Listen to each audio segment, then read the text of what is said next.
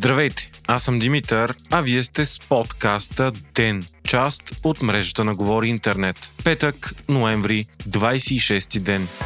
Европа е пред чок и поредно затваряне след като бе открит нов изключително еволюирал вариант на коронавируса. Вече са спрени полиците от ЮАР, откъдето идва новия вариант, а Европейската комисия призова да се спрат и полетите от всички страни в южната част на Африка. Новият вариант бе открит в една от провинциите на ЮАР и го наричат плашещ и ужасяващ, но все още не се знае толкова много за него. Най-голямото притеснение обаче е, че вариантът е много по-различен от първият, който бе намерен в Ухан през 2019 година.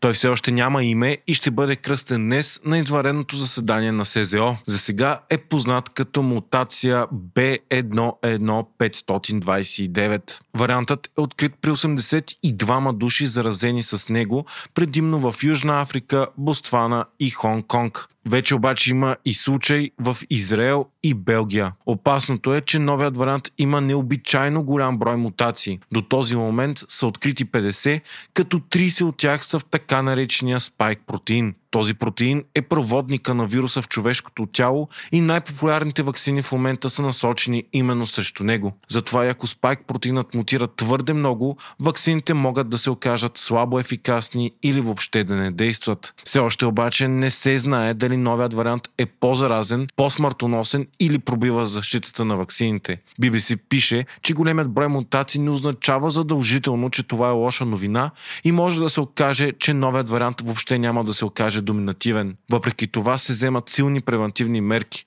Израел, Великобритания, Германия, Франция, Сингапур и много други държави вече спряха да допускат на своя територия граждани от голяма част от Африка. Междувременно, вчера Европейската комисия предложи 9-месечен лимит за валидност на зеления сертификат, който се получава след завършен цикъл вакцинация. Ако вакцинираните искат да удължат срока на сертификата си, те ще трябва да се сложат бустерна доза вакцина не по-късно от 9 месеца след завършения вакцинационен цикъл. Вече е ясно, че антителата, създадени от вакцинация, отслабват след 6 месеца, като бустерната доза ги възвръща и прави дори още по-силен имунитет. Медицинския консенсус е препоръка за поставяне на трета или втора доза на всеки, който вече има завършен иммунизационен цикъл.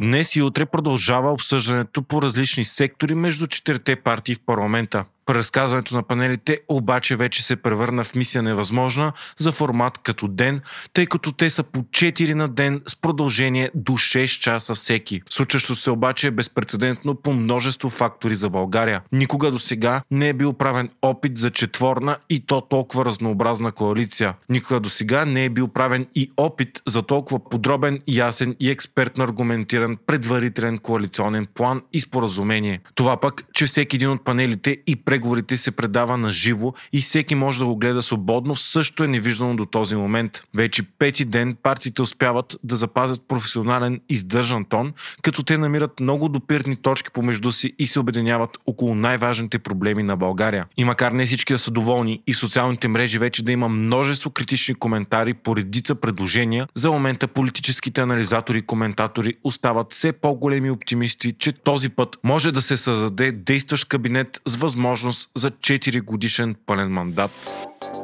В среда в Германия след два месеца преговори бе постигнато коалиционно споразумение. Това стана след като социал-демократите се споразумяха с Зелените и Свободната демократическа партия. И трите политически сили имат фундаментални различия в политиките си и експертите бяха скептични дали ще могат да се споразумеят за съставяне на кабинет. Те обаче го направиха, а новият канцлер на Германия ще бъде лидерът на социал-демократите Олаф Шолц. По този начин, след 16 годишно управление ще приключи ерата на Ангела Меркел и доминацията на нейната християл-демократическа партия в немската политика. Това ще е и първия път, в който три партии ще управляват Германия някои от основните решения на новата коалиция се касаят за екология. Целите са до 2300 в Германия да се използва 80% възобновяема енергия и да влязат в употреба 15 милиона електрически коли. Шолц е привърженик на силен Европейски съюз и близко сътрудничество на Германия с Франция и САЩ. Други важни решения са, че право на глас вече трябва да имат и гражданите над 16 годишна възраст, че минималната работна заплата трябва да се увеличи на 12 евро на час и други.